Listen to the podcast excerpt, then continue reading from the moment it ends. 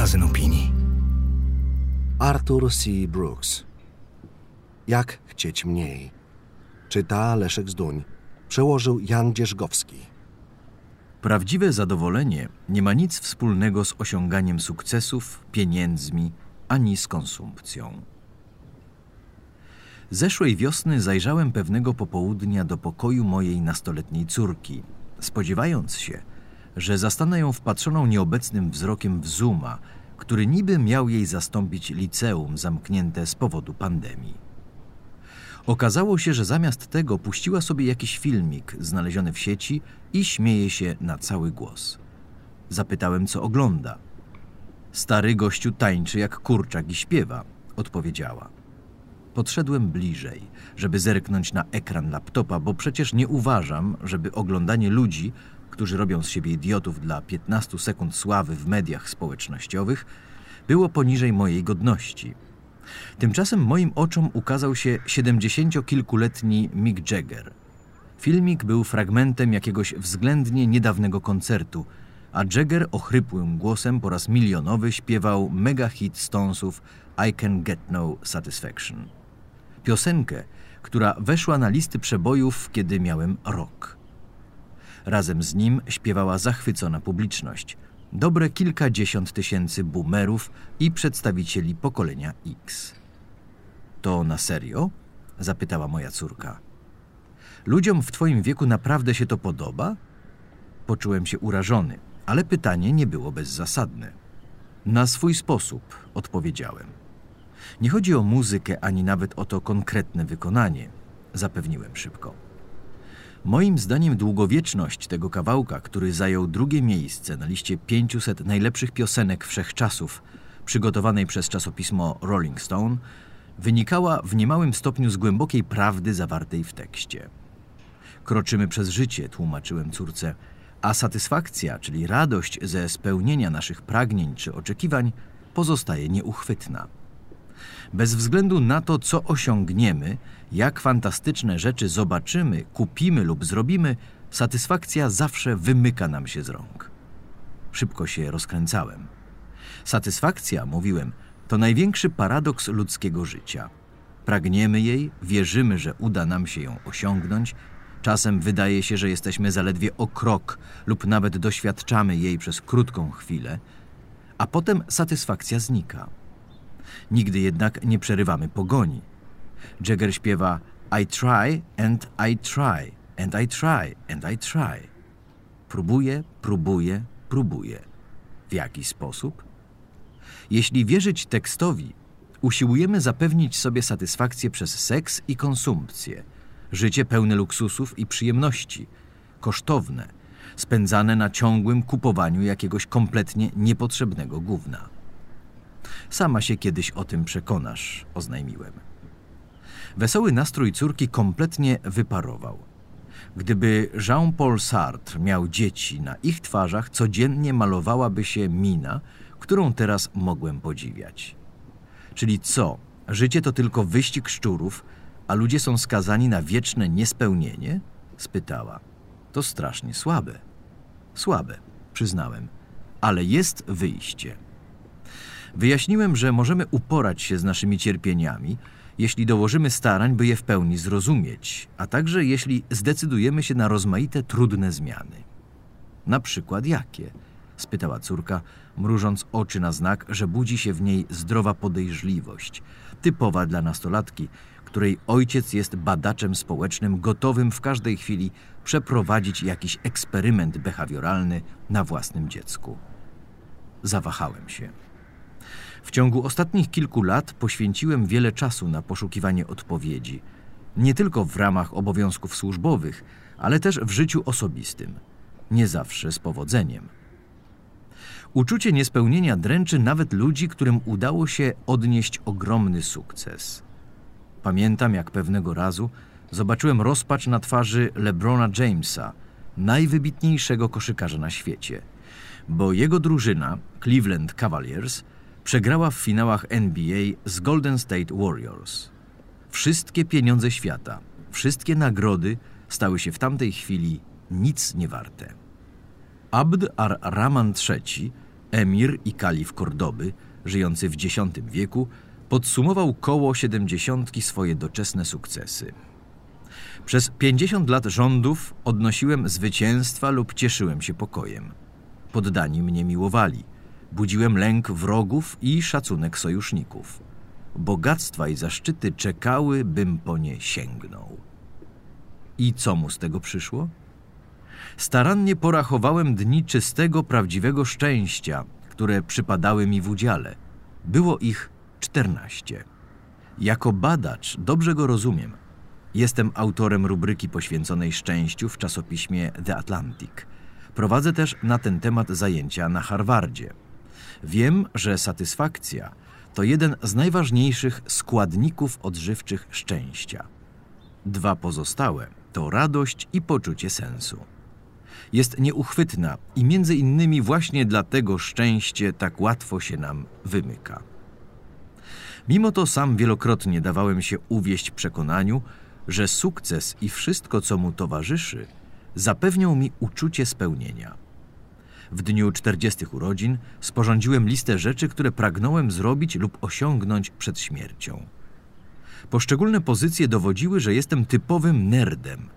Marzyło mi się napisanie rozmaitych książek i artykułów na ważne tematy, wykładanie na jednej z najlepszych uczelni, podróżowanie z wykładami, kierowanie uniwersytetem lub think tankiem. Nie miało znaczenia, czy cele te są dobre i szlachetne. Chciałem je osiągnąć i już. Wydawało mi się, że wówczas zaznam spełnienia.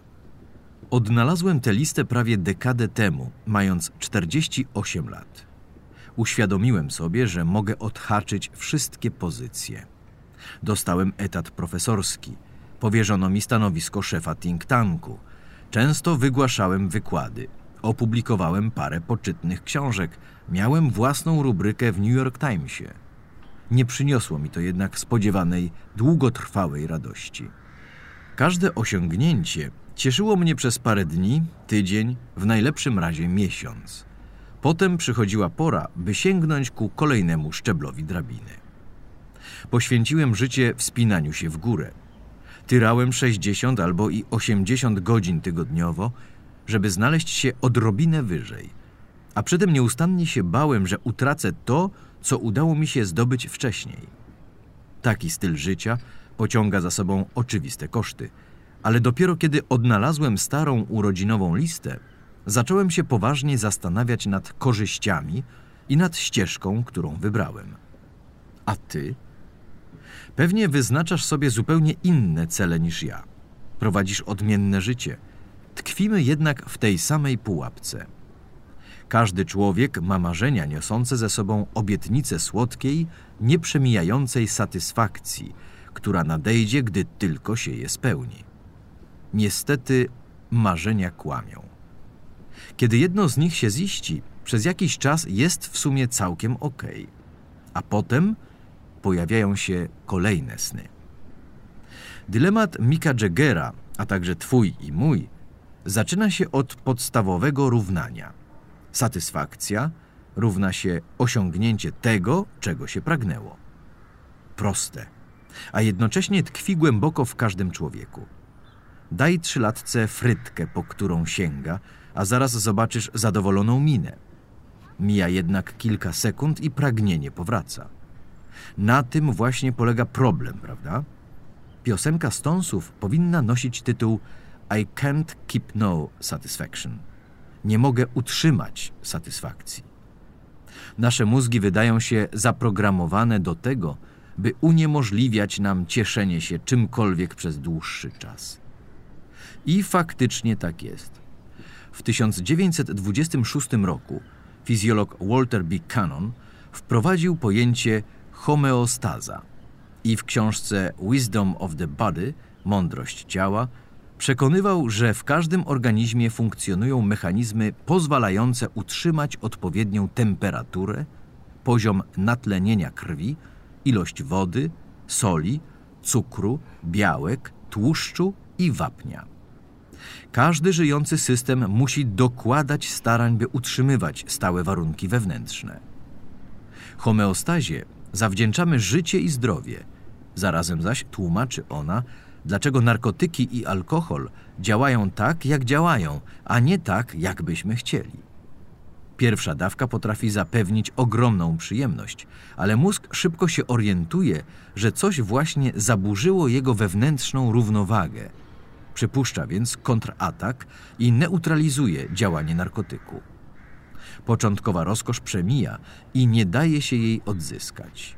Neurolożka Judith Grisel z Bucknell University rewelacyjnie wyjaśnia w swojej książce Nigdy dość – Mózg a uzależnienia, że uzależnienie to po części skutek uboczny homeostazy. Mózg się przyzwyczaja, że narkotyk prowokuje go do ciągłego uwalniania dopaminy, neuroprzekaźnika odpowiedzialnego za uczucie przyjemności, który odgrywa mniejszą lub większą rolę w niemal wszystkich zachowaniach uzależniających. Skoro tak, ogranicza jego regularną produkcję i odtąd kolejna dawka narkotyku jest niezbędna, by człowiek mógł poczuć się choć trochę normalnie. Te same zasady dotyczą naszych emocji. W następstwie szoku, pozytywnego lub negatywnego, mózg próbuje odzyskać równowagę. Toteż ani dołek, ani euforia nie trwają z reguły zbyt długo. Z bardzo pierwotnych powodów, o których więcej za chwilę. Dotyczy to zwłaszcza emocji pozytywnych i dlatego konwencjonalny sukces polegający na osiągnięciu jakiegoś celu nigdy nie wystarcza. Jeśli opierasz poczucie własnej wartości na zdobywaniu pieniędzy, władzy czy prestiżu, czeka cię wieczne dążenie do kolejnych triumfów. Najpierw po to, by poczuć się lepiej, potem zaś po to, by nie czuć się wstrętnie. Niekończący się wyścig, podczas którego próbujemy prześcignąć homeostazę, zyskał własną nazwę. Zjawisko to określa się mianem bieżni hedonicznej. Bez względu na to, jak szybko przebieramy nogami, nigdy nie dotrzemy do mety. Pakuję kufer, ściskam przyjaciół, puszczam się na morze i wreszcie budzę się w Neapolu. I tam przy boku swoim zastaję ten sam posępny fakt, smutnego samego siebie, niepozbytego, identycznego, od którego uciekałem. Pisał Ralph Waldo Emerson w eseju Poleganie na sobie z 1841 roku. Naukowcy spierają się, czy w przypadku szczęścia istnieje jakaś niezmienna, stała równowaga, którą próbujemy utrzymać zgodnie z koncepcją homeostazy, czy też równowaga ta zmienia się nieco na przestrzeni ludzkiego życia, zależnie od różnych okoliczności. Zasadniczo jednak wiemy, że przyjemność odczuwana zaraz po istotnym zwycięstwie lub osiągnięciu nigdy nie trwa długo. Pieniądze dają trochę szczęścia, ale tylko do pewnej kwoty. Dzięki nim możemy kupować dobra i usługi, które pozwalają rozwiązywać rozmaite problemy towarzyszące ubóstwu. Inaczej mówiąc, pieniądze likwidują nieszczęście.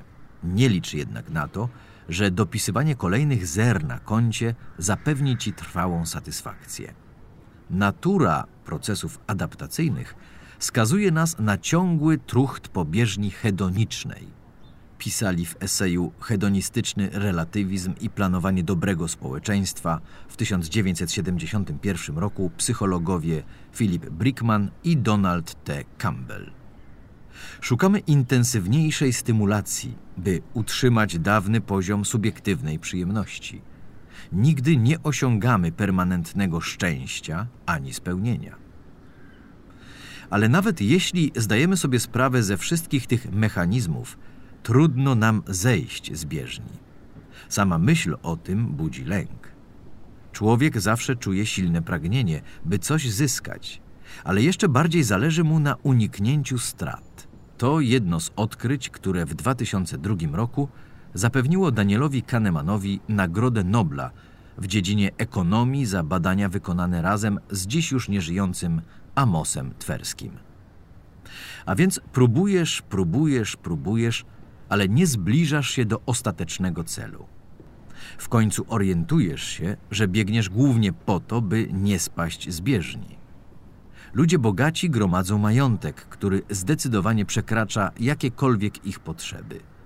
Niekiedy mają nawet więcej, niż chcieliby zapisać w spadku swoim dzieciom. Liczą, że przyjdzie moment, gdy poczują się szczęśliwi i spełnieni, a zarazem przeraźliwie lękają się tego, co będzie, jeśli przestaną biec. Jak to ujął XIX-wieczny filozof Arthur Schopenhauer, bogactwo przypomina wodę morską. Im więcej się pije, tym bardziej jest się spragnionym. Z perspektywy psychologii ewolucyjnej nasza tendencja, by dążyć do kolejnych osiągnięć, jest w pełni zrozumiała. Przez znaczną część historii naszego gatunku głód stanowił o wiele realniejsze zagrożenie niż obecnie, przynajmniej w przypadku większości ludzi. Bogacz epoki kamienia łupanego miał kilka dodatkowych skór zwierzęcych i grotów strzał. Czasem udawało mu się zgromadzić troszkę więcej nasion i suszonej ryby. Dzięki temu majątkowi mógł przetrwać kiepską zimę. Naszym przodkom nie wystarczało jednak wyłącznie przetrwanie. Pragnęli również zawierać sojusze, a także znajdować partnerki i partnerów, by mniej lub bardziej świadomie przekazać swoje geny kolejnemu pokoleniu. Jak osiągnąć ten cel? Gromadzenie skór zwierzęcych było znakomitą taktyką. Dowodziło, że ich posiadacz jest bardziej kompetentny i sprawniejszy, a więc atrakcyjniejszy niż hominid z sąsiedniej jaskini. Od tamtej pory zmieniło się zaskakująco niewiele. Naukowcy wykazali, że ludzka tendencja do pozyskiwania dóbr nie zniknęła, mimo że dożyliśmy czasów obfitości i dostatku przewyższającego nasze potrzeby. Wynika to z pierwotnych popędów, z software'u zainstalowanego w naszych mózgach dawno, dawno temu. Instynkt rywalizacji o partnerów i partnerki tłumaczy dziwaczną obsesję Homo sapiens na punkcie porównywania się z innymi. Gdy mowa o czerpaniu satysfakcji z sukcesów, bądź też majątku, sprawności fizycznej lub urody, warto pamiętać, że sukces to rzecz względna. W imię nieosiągalnej satysfakcji każdy z nas biegnie po swojej hedonicznej bieżni, a przy tym próbuje prześcignąć pozostałych. Choć przecież nie posuwamy się ani trochę do przodu. Właśnie dlatego ludzie, którzy dorobili się setek milionów dolarów, czują się kompletnymi nieudacznikami, gdy porównują się do miliarderów. A słynni hollywoodzcy aktorzy zazdroszczą sławy kolegom po fachu.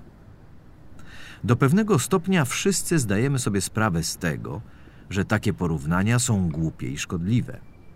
Nauka dawno to potwierdziła. Porównywaniu się do innych towarzyszą stany lękowe, a nawet depresja. W ramach serii eksperymentów badanych poproszono, by rozwiązywali zagadki logiczne. Najnieszczęśliwsze okazały się osoby, które zwracały szczególnie dużą uwagę na to, jak radzą sobie inni. Drobna, przelotna przyjemność odczuwana, gdy kogoś prześcigniemy, nie może się równać z rozpaczą w sytuacji, gdy sami zostaniemy prześcignięci. Mimo to wciąż chcemy mieć więcej niż inni. Nadal chcemy być od kogoś lepsi. Regularnie słyszymy dziś, że powinniśmy powrócić do natury, do stanu z zamierzchłej przeszłości. Na przykład inaczej wyznaczając obowiązki jednostki względem społeczności lub inaczej układając swoją dietę. Jeśli jednak zależy nam na trwałym szczęściu, podążanie za wrodzonymi instynktami raczej nam nie pomoże. Oto okrutne oszustwo matki natury. Szczęście nie sprzyja podtrzymywaniu gatunku. To też nie jest cechą preferowaną w doborze naturalnym. W istocie stanem naturalnym jest dla człowieka niezadowolenie przerywane od czasu do czasu przez ulotne momenty satysfakcji. Bieżnia hedoniczna może ci się nie podobać, ale matka natura jest nią zachwycona. Lubi patrzeć, jak się męczysz, by osiągnąć trudno uchwytny cel. Nawet jeśli ostatecznie nie nacieszysz się sukcesem, bo liczy, że w ten sposób zapewnisz sobie być może więcej partnerów lub też partnerów lepszej jakości, a także zwiększysz szansę przetrwania swojego potomstwa. Wymogi te natura postawiła nam dawno temu. Odpowiadają one za mechanizmy, które działają nieprzerwanie w najgłębszych zakamarkach naszych mózgów. Nieważne, że udało ci się znaleźć bratnią duszę i zamierzasz dochować jej wierności po kres życia. Algorytm służący zdobywaniu kolejnych partnerek lub partnerów wciąż hula, to też nadal zależy ci na tym, by obcy ludzie uważali cię za atrakcyjną osobę. Neurobiologiczny instynkt, doświadczany przez nas jako niezadowolenie, każe nam pędzić naprzód. Istnieje wiele innych podobnych przykładów tendencji ukształtowanych przez ewolucję, z powodu których nie osiągamy trwałego szczęścia. Mamy na przykład skłonność do zazdrości o naszych partnerów i partnerki, wskutek czego nasze życie staje się, rzecz jasna, mało przyjemne. Matka natura zachęca nas do zdrady, a jednocześnie czyni nas istotami podejrzliwymi i wyczulonymi na to, że sami możemy być zdradzani. Z badań wynika, że największą obsesję na punkcie niewierności seksualnej mają mężczyźni, gdyż grozi im, że będą nieświadomie tracić rozmaite zasoby na wychowywanie cudzego dziecka. Kobiety tymczasem reagują negatywnie na niewierność emocjonalną, bo w ich przypadku niebezpieczeństwo polega na tym, że partner przywiąże się do innej kobiety i jej dzieci, a następnie przekieruje do nich zasoby. Niezaspokajalne pragnienie, by zwiększać stan posiadania, odnosić sukcesy budzące zazdrość otoczenia i być tak atrakcyjnymi, jak tylko się da, sprawia, że zaczynamy traktować innych ludzi oraz samych siebie przedmiotowo. Gdy człowiek widzi w sobie niewiele więcej niż atrakcyjne ciało, wykonywaną pracę i sumę na koncie, skazuje się na nieszczęście. Badania mówią, że uprzedmiotowieniu samego siebie towarzyszy uczucie niewidzialności i braku autonomii. W przypadku kobiet przedmiotowe traktowanie własnego ciała ma bezpośredni związek z zaburzeniami odżywiania i depresją. Okropne skutki ma także postrzeganie siebie głównie przez pryzmat pracy zawodowej, jako robota lub homo economicusa. Człowiek sam dla siebie staje się tyranem, poświęca miłość i frajdę, by przepracować jeszcze jeden dzień i ciągle liczy, że przyjdzie czas, gdy zdoła udzielić twierdzącej odpowiedzi na pytanie, czy odniosłem już sukces. Zostaje z niego tylko wydmuszka. We współczesnym świecie trwonienie energii na to, by dorobić się 5 samochodów, domu z 5 łazienkami, czy choćby nawet 5 par tenisówek, nie ma żadnego sensu, a jednak i tak tego pragniemy. Neuronaukowcy uważnie studiowali temat i wskazują, że gdy myślimy o kupieniu sobie fajnej nowej rzeczy, o zdobyciu pieniędzy, dodatkowej władzy lub sławy, bądź nowych partnerów seksualnych, uwalnia się dopamina. Mózg wyewoluował tak, by nagradzać nas za podejmowanie zachowań, które zapewnią nam lepsze szanse na przeżycie i przekazanie DNA potomstwu. Owszem, do pewnego stopnia mechanizmy te są obecnie archaiczne, ale tak zostaliśmy zaprojektowani i już. Dla ludzi wierzących satysfakcja ma też inną nazwę – niebo. Wiele religii obiecuje wyznawcom wieczną szczęśliwość. Rzadko kiedy głębiej się zastanawiamy, na czym dokładnie miałaby ona polegać – własnej chmurze i złotej harfie?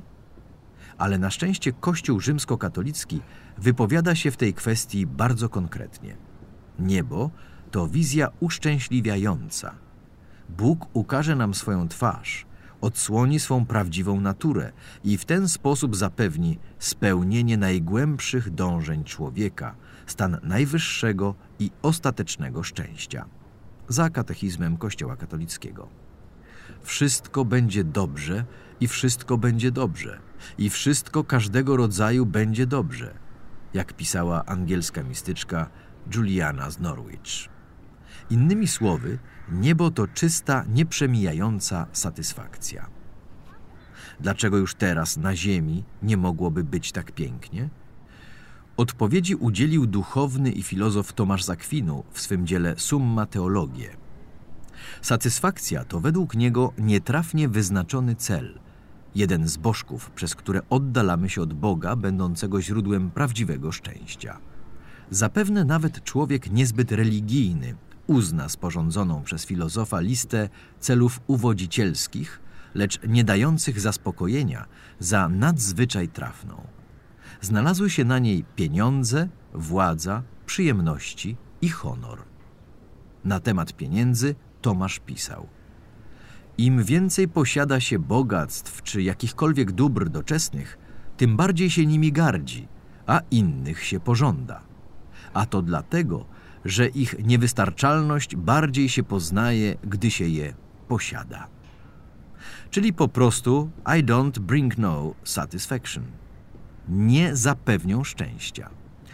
Co prawda jest mało prawdopodobne, by boomerzy tłumnie walili na występy Tomasza z Akwinu, lecz wyraził on jaggerowską zasadę niezadowolenia o wiele lepiej niż stary dobry Mick. Problem satysfakcji wynika zatem z naszego naturalnego przywiązania do niewłaściwych rzeczy. W słowach tych pobrzmiewa buddyjska nuta i słusznie. Jest to bowiem myśl bardzo podobna do pierwszej z 4 szlachetnych prawd Buddy, która głosi, że życie jest cierpieniem. Dukkha. Słowo to pochodzi z sanskrytu i może oznaczać również niezaspokojenie. Przyczynę owego cierpienia stanowi lgnięcie do rzeczy i spraw doczesnych. Tomasz z Akwinu i Budda, a także Mick Jagger mówili w zasadzie to samo. Należy zauważyć, że ani Budda, ani Tomasz nie uważali nagród doczesnych za złe same w sobie.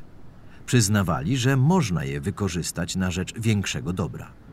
Pieniądze są niezbędne, aby społeczeństwo sprawnie funkcjonowało. Pozwalają też utrzymać rodzinę. Z władzy można zrobić użytek, by pomóc innym ludziom. Honor przypomina nam o zasadach moralnych. Jeśli jednak za bardzo się do tych spraw przywiązujemy, jeśli stają się celem, a nie środkiem, na pewno nie zdołają zapewnić nam satysfakcji. Wracamy tu do pytania mojej córki. Czy w życiu doczesnym jesteśmy skazani na wieczne niespełnienie? Jeśli kiedykolwiek odwiedzisz Tajwan, wybierz się koniecznie do Narodowego Muzeum Pałacowego w Tajpej. Znajdują się tam bodaj największe na świecie zbiory chińskiej sztuki i rzemiosła. W muzeum zgromadzono około 700 000 eksponatów. Najstarsze z nich pochodzą sprzed 8000 lat, z epoki neolitu. Jedyną wadą muzeum jest właśnie liczba zgromadzonych przedmiotów. Podczas jednej wizyty da się obejrzeć i docenić zaledwie drobny ułamek zbiorów. Dlatego pewnego popołudnia, parę lat temu, zapłaciłem za zwiedzanie z przewodnikiem, by zobaczyć kilka wybranych, szczególnie cennych eksponatów i dowiedzieć się więcej na ich temat. Nie spodziewałem się, że przewodnik pomoże mi rozwiązać zagadkę satysfakcji. Gdy patrzyliśmy na rzeźbę Buddy, wykonaną z jadeitu w czasach dynastii Qing, przewodnik rzucił mimochodem, że dzieło znakomicie ilustruje różnicę między zachodnim a wschodnim podejściem do sztuki. W jakim sensie? Spytałem. Odpowiedział pytaniem na pytanie. O czym by pan pomyślał, gdybym poprosił, żeby wyobraził pan sobie nierozpoczęte jeszcze dzieło sztuki? Wyobraziłbym sobie niezamalowane płótno, powiedziałem. Właśnie, odparł. Ludzie Zachodu uważają z reguły, że sztuka powstaje z niczego. Możliwy jest jednak również inny punkt widzenia. Dzieło już istnieje. Zadanie artysty polega jedynie na tym, by pokazać je widzom. Gdyby mój przewodnik miał wyobrazić sobie nierozpoczęte dzieło sztuki, pomyślałby o bryle jadeitu. Dzieło pozostaje niewidoczne dopóki artysta nie usunie zbędnych fragmentów kamienia, nie będących częścią rzeźby. Ta jednak jest cały czas gotowa. Czeka tylko, aż zostanie odsłonięta. Można się spierać o to, czy faktycznie mówimy tu o różnicy między wschodem a zachodem. Michał Anioł również twierdził, że rzeźba kryje się w bloku marmuru, zanim jeszcze przystąpię do pracy. Muszę jedynie ociosać niepotrzebny kamień. Zasadniczo jednak słowa przewodnika stanowiły dla mnie prawdziwą inspirację. Sztuka naśladuje życie i tu właśnie kryje się potencjalne rozwiązanie dylematu satysfakcji. Ludzie Zachodu uważają z reguły, że z biegiem lat powinni zapisywać na swoim koncie kolejne osiągnięcia, gromadzić rozmaite trofea świadczące o odniesionych sukcesach. Tymczasem z punktu widzenia różnych wschodnich filozofii jest zupełnie odwrotnie. Z wiekiem należy wyzbywać się wszystkiego, co powierzchowne i dążyć do odkrycia swojego prawdziwego ja. W ten bowiem sposób odnajdziemy szczęście i spokój. W Tao Te Ching, księdze sensu i życia Laoziego, chińskim tekście powstałym około IV wieku przed naszą erą i stanowiącym fundament taoizmu, myśl ta została wyrażona niezwykle elegancko. Gdy się ukształtują i gdy wzbiorą żądzę, powstrzymałbym je bezimienną prostotą. Bezimienna prostota powoduje brak pragnień. Brak pragnień ucisza, a świat sam z siebie nabiera prawości. Gdy odwiedziłem Narodowe Muzeum Pałacowe, miałem nieco ponad 50 lat. W moim życiu było mnóstwo przedmiotów, osiągnięć, znajomości, opinii i zobowiązań. Dopiero dzięki przypadkowym słowom przewodnika muzealnego zdołałem w pełni przyswoić sobie przesłanie Tomasza z Akwinu i Buddy, a także współczesnych nauk społecznych. Postanowiłem, że przestanę gromadzić i zamiast tego zacznę pozbywać się wszystkiego, co zbędne. Tak naprawdę sformułowane wcześniej równanie satysfakcja równa się osiągnięcie tego, czego się pragnęło, nie zawiera pewnego istotnego elementu. Powinno raczej brzmieć następująco. Satysfakcja równa się to, co masz, to, czego pragniesz. Wszystkie nasze ewolucyjne i biologiczne imperatywy zmuszają nas do tego, byśmy zwiększali licznik, to, co masz. O wiele istotniejszy jest jednak mianownik, to, czego pragniesz. Współczesny świat na rozmaite sprytne sposoby próbuje sprawić, abyśmy pragnęli jak najwięcej i w ogóle nie zdawali sobie z tego sprawy. Nawet Dalaj Lama, mocny kandydat do tytułu najbardziej oświeconego spośród ludzi, przyznaje, że nie jest wolny od rozmaitych pokus. Ostatnio często odwiedzam supermarkety, mówi w książce Sztuka Szczęścia. Uwielbiam je. Można w nich zobaczyć tak wiele pięknych rzeczy. Kiedy patrzę na wszystkie znajdujące się w nich artykuły, rośnie we mnie pragnienie i pierwszy impuls podpowiada mi: och, chcę tego, i tego, i tego.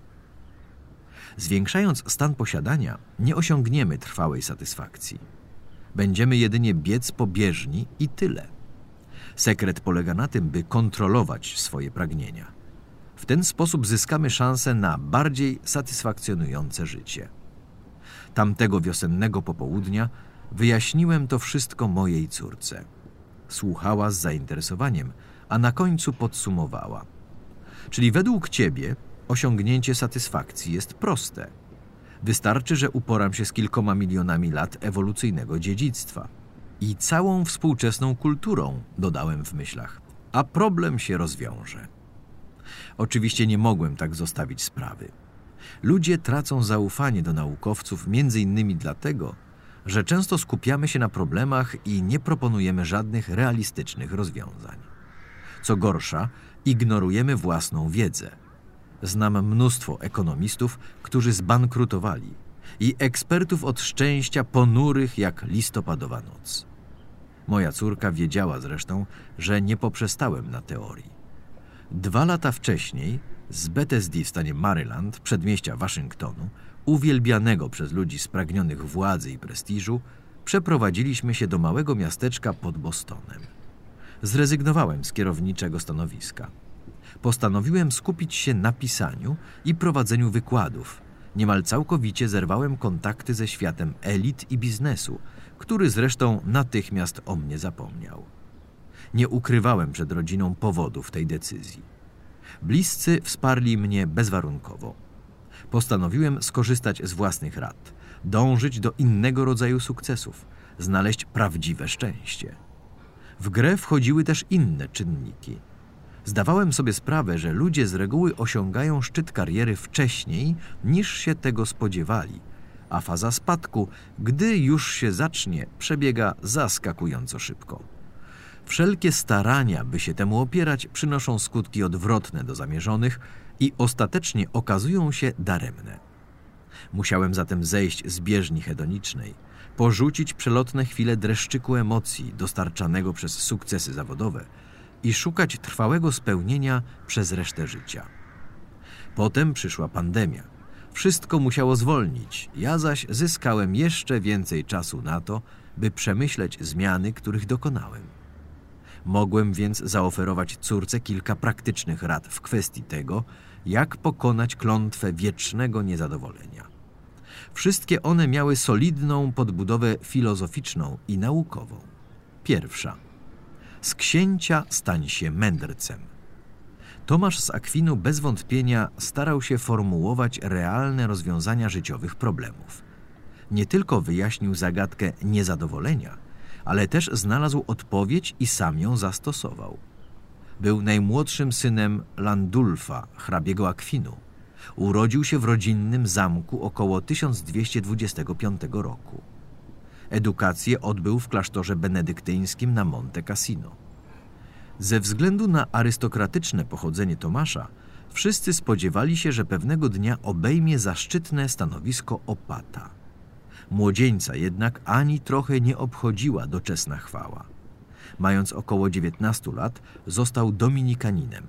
Uznał bowiem, że jego miejsce jest w utworzonym krótko wcześniej zakonie ubogich wędrownych kaznodziejów. Wyrzekłszy się bogactw i przywilejów, odnalazł swoją prawdziwą tożsamość. Poświęcił życie filozofii i nauczaniu. Pisał zawiłe traktaty studiowane po dziś dzień. Uchodzi za najwybitniejszego myśliciela swojej epoki, choć nigdy nie zależało mu na tego rodzaju sławie. Przeciwnie, uważał, że jego praca to jedynie wyraz miłości, którą darzył Boga oraz pragnienia, aby pomóc innym ludziom. Budda znalazł zaskakująco podobne rozwiązanie zagadki szczęścia.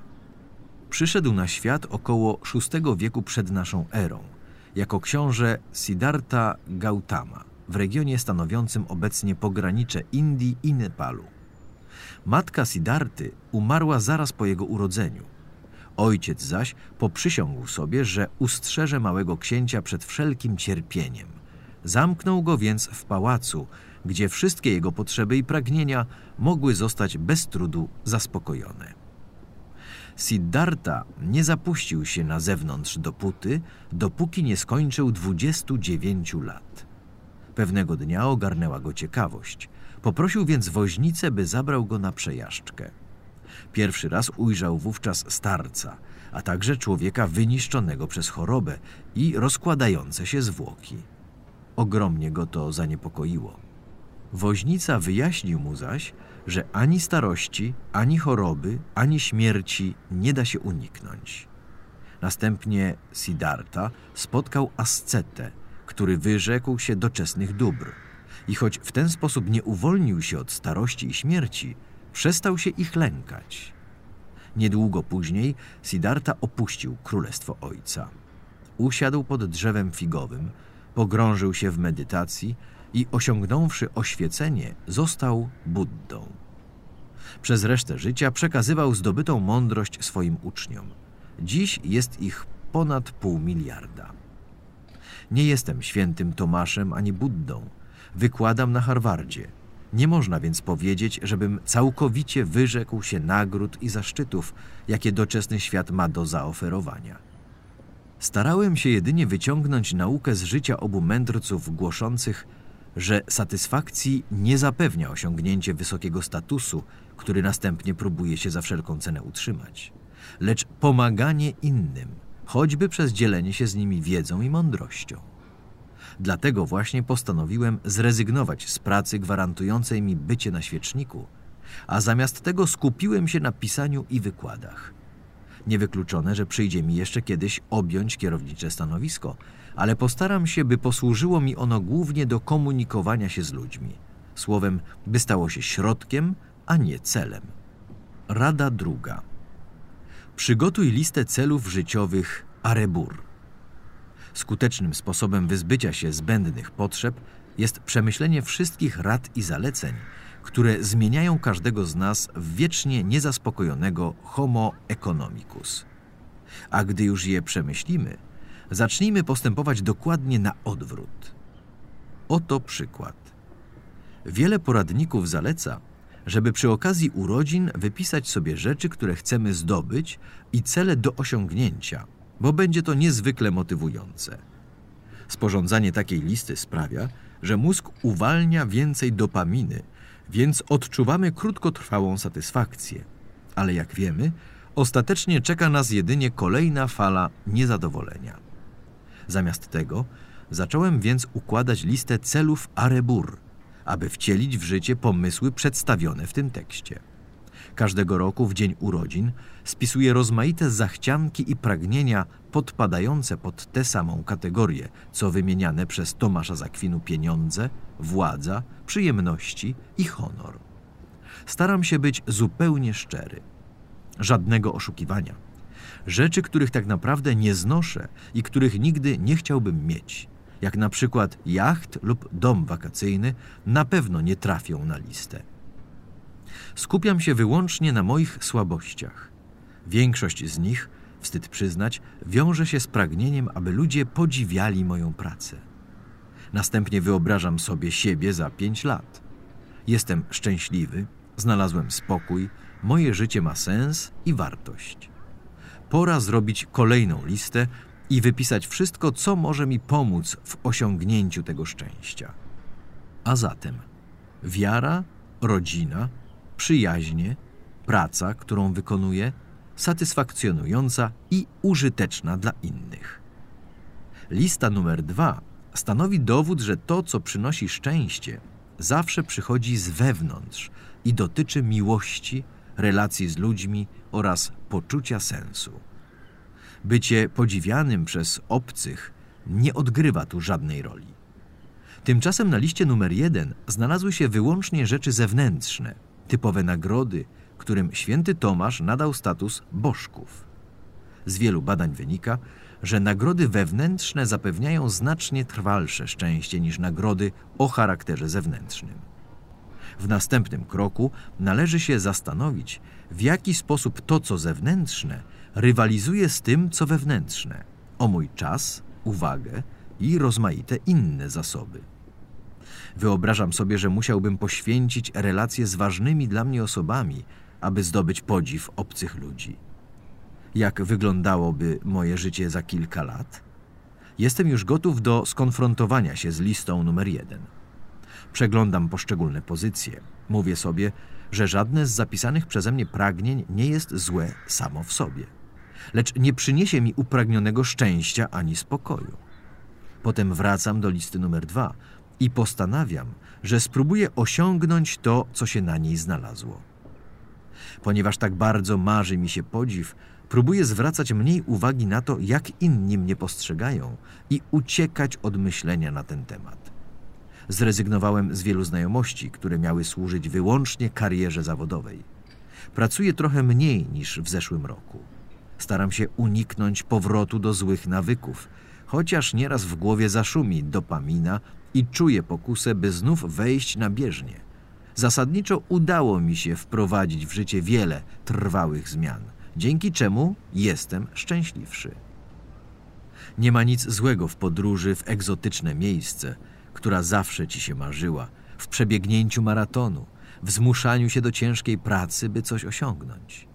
Praca, która jest dla ciebie jak powołanie, zapewni ci poczucie sensu. Podróże bywają wartościowe i przyjemne. Opanowanie nowej umiejętności bądź sprostanie wyzwaniu zapewnia wewnętrzną satysfakcję. Wartościowe działania podejmowane razem z przyjaciółmi lub bliskimi sprawiają, że wasza relacja jeszcze się pogłębi. Warto jednak zadawać sobie pytanie, czy pragnienia wypisywane na typowej liście celów życiowych, zarówno te, które dotyczą życia zawodowego, jak i te związane z nowymi doświadczeniami, nie służą, aby zapewnieniu sobie podziwu lub wywołaniu zazdrości innych ludzi. Nic, co robimy, kierując się taką motywacją, nie prowadzi do prawdziwej satysfakcji. Rada 3. Małe jest piękne. Namnożyło się ostatnio książek o minimalizmie. Zalecają one, by ograniczać liczbę rzeczy, którymi się otaczamy, pozbywać się wszystkiego, co zbędne. Możemy też osiągnąć spełnienie dzięki zwracaniu uwagi na drobiazgi. Buddyjski nauczyciel Thich Nhat Hanh tłumaczy w książce Cud Uważności. Kiedy zmywasz naczynia, musi się to stać najważniejszą rzeczą w życiu. Dlaczego? Bo jeśli człowiek myśli o przeszłości lub przyszłości, zamiast skupiać się na chwili obecnej, nie umie żyć tu i teraz. Miałem kiedyś drogiego przyjaciela, starszego ode mnie o dobre kilkadziesiąt lat. Pracowałem z nim jako młody człowiek. Po 40 wykryto u niego agresywny nowotwór. Lekarze dawali mu 6 miesięcy życia. Jakimś cudem przeżył te 6 miesięcy, potem kolejne 6, a potem jeszcze prawie 3 dekady. Nigdy nie został w pełni wyleczony. Lekarz powiedział mu, że nowotwór jest jak wilk czyhający na swoją okazję. Prędzej czy później zaatakuje i faktycznie kilka lat temu choroba wróciła, a mój przyjaciel umarł. Przez 30 lat żył w cieniu raka, ale nigdy nie czuł się tym przytłoczony. Przeciwnie, każdy dzień był darem, który przypominał mu, żeby nie szukał satysfakcji w osiąganiu śmiałych, dalekosiężnych celów. Szczęście bowiem kryje się w maleńkich, codziennych chwilach piękna, dzielonych z ukochaną żoną i córką. Pewnego razu odwiedziliśmy go wraz z grupką innych bliskich przyjaciół. Jedliśmy i piliśmy w ogrodzie. Zapadał zmierzch. Nasz gospodarz poprosił, żebyśmy zebrali się wokół rabatki, na której rosły kwiaty o małych, zamkniętych kielichach. Obserwujcie je, polecił. Patrzyliśmy na nie przez 10 minut w zupełnym milczeniu. Naraz wszystkie kielichy otwarły się równocześnie. Przyjaciel wyjaśnił nam, że powtarza się to każdego wieczoru. Byliśmy urzeczeni, ogarnęło nas uczucie zaspokojenia. Co najdziwniejsze, owo uczucie przetrwało. Wspomnienie tamtej chwili w ogrodzie nadal przynosi mi radość, znacznie większą niż rozmaite doczesne sukcesy, którymi mogę się pochwalić. Nie wiązało się z osiągnięciem wielkiego celu. Był to nieoczekiwany dar, maleńki cud. Książę ignoruje tego rodzaju małe szczęścia. Zajęty marzeniami o pieniądzach, władzy i prestiżu, nie zwróci uwagi na kwiat o zmierzchu. Mędrcy natomiast nigdy nie popełniają takiego błędu. Ja również próbuję go unikać. Codziennie staram się zrobić drobną, zwyczajną rzecz wymagającą pełnego zaangażowania i obecności. Często ma to związek z moją wiarą. Jestem katolikiem.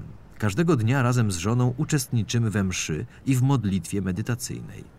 Wybierając się na spacer, telefon zostawiam w domu, by móc słuchać otaczającego mnie świata. Znajduję w tym prawdziwą satysfakcję. Kilka miesięcy po naszej rozmowie córka zaczęła studiować. Przebrnąwszy przez okres lockdownów i pandemicznej izolacji, zostawiwszy za sobą ponury żart, jakim był ostatni rok jej liceum, postanowiła uciec daleko w świat i zapisała się na uniwersytet w Hiszpanii. Bardzo mi jej brakuje, ale codziennie wymieniamy wiadomości. Prawie nigdy nie dotyczą one pracy czy nauki. Zamiast tego dzielimy się drobiazgami. Czasem jest to zdjęcie ulicy w deszczu, czasem jakiś głupi żart, innym razem informacja o tym, ile pompek udało jej się zrobić. Nie mam pojęcia, czy dzięki temu mojej córce łatwiej będzie się uwolnić od dylematu satysfakcji. Dla mnie jednak wiadomości te są wspaniałym lekarstwem. Każda jest jak tamten wieczór, gdy oglądaliśmy kwiaty, jak przelotne ujrzenie raju. Możesz długo trwać przy swoich pragnieniach, wierzyć daremnie, że pewnego dnia zyskasz trwałe zadowolenie, na którym ci zależy. Ale możesz również spróbować pracy nad sobą i życia zgodnie ze swoją wolną wolą. Czeka cię wieczna walka z jaskiniowcem zamieszkującym twój mózg.